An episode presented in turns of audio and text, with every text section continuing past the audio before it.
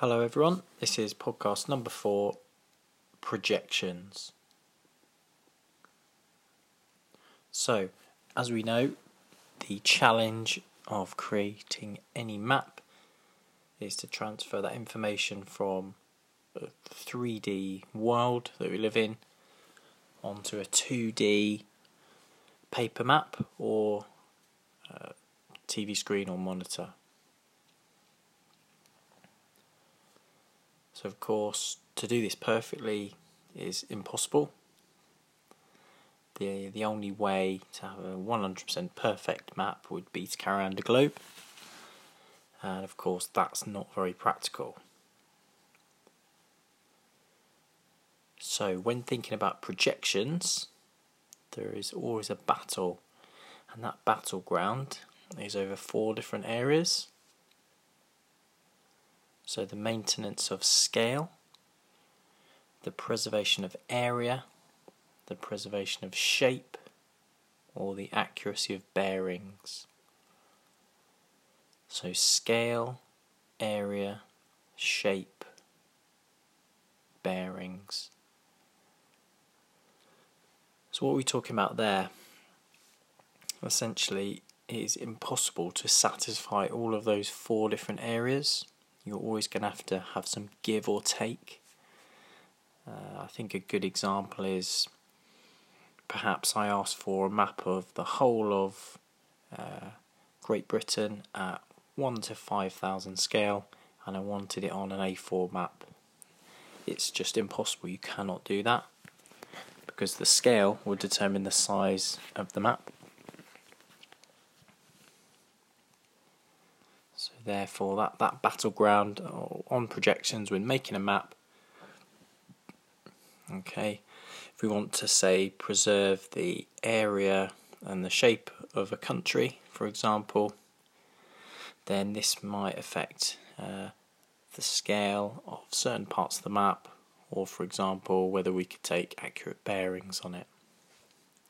So the customer or the requirement of a map will determine what projection is used um, so that it can satisfy certain characteristics. So what type of projections can we have then? So the three main types are a plane projection. So a good example of this is in the uni, uh, UPS system, so Universal Polar Stereographic. And this is covers the polar regions, so the North Pole and the South Pole. And this plane projection suits that area really, really well. We can also have a conical projection. So you think back to um, the lesson in class when we had the bits of paper and the white bit of paper around the globe that was lit up with a lamp in the middle of it and a conical projection. It's like a big ice cream cone uh, placed over the globe. And if it's placed over the top, the pointy bit uh, facing upwards, then this type of projection would suit um, areas that cover a large um, area of latitude. Uh, sorry, so a similar area of latitude, a very wide country. So, for example, the United States, or perhaps a map showing the whole of the Mediterranean sort of a wide area from left to right. So we've had a plane projection, conical projection, and the third is cylindrical. So a good example of a cylindrical projection is Mercator's classic uh, map, sort of the old geography wall chart map that we would see of the world, or the one that we've got in the office uh, in LandNav.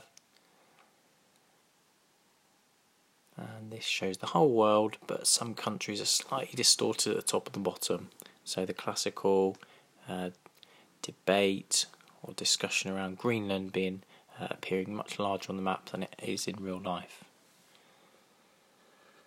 If we turn the cylindrical projection on its side, then we have a transverse uh, projection there, so a transverse cylindrical projection. And a good example of this is the one used within the UTM uh, coordinate system.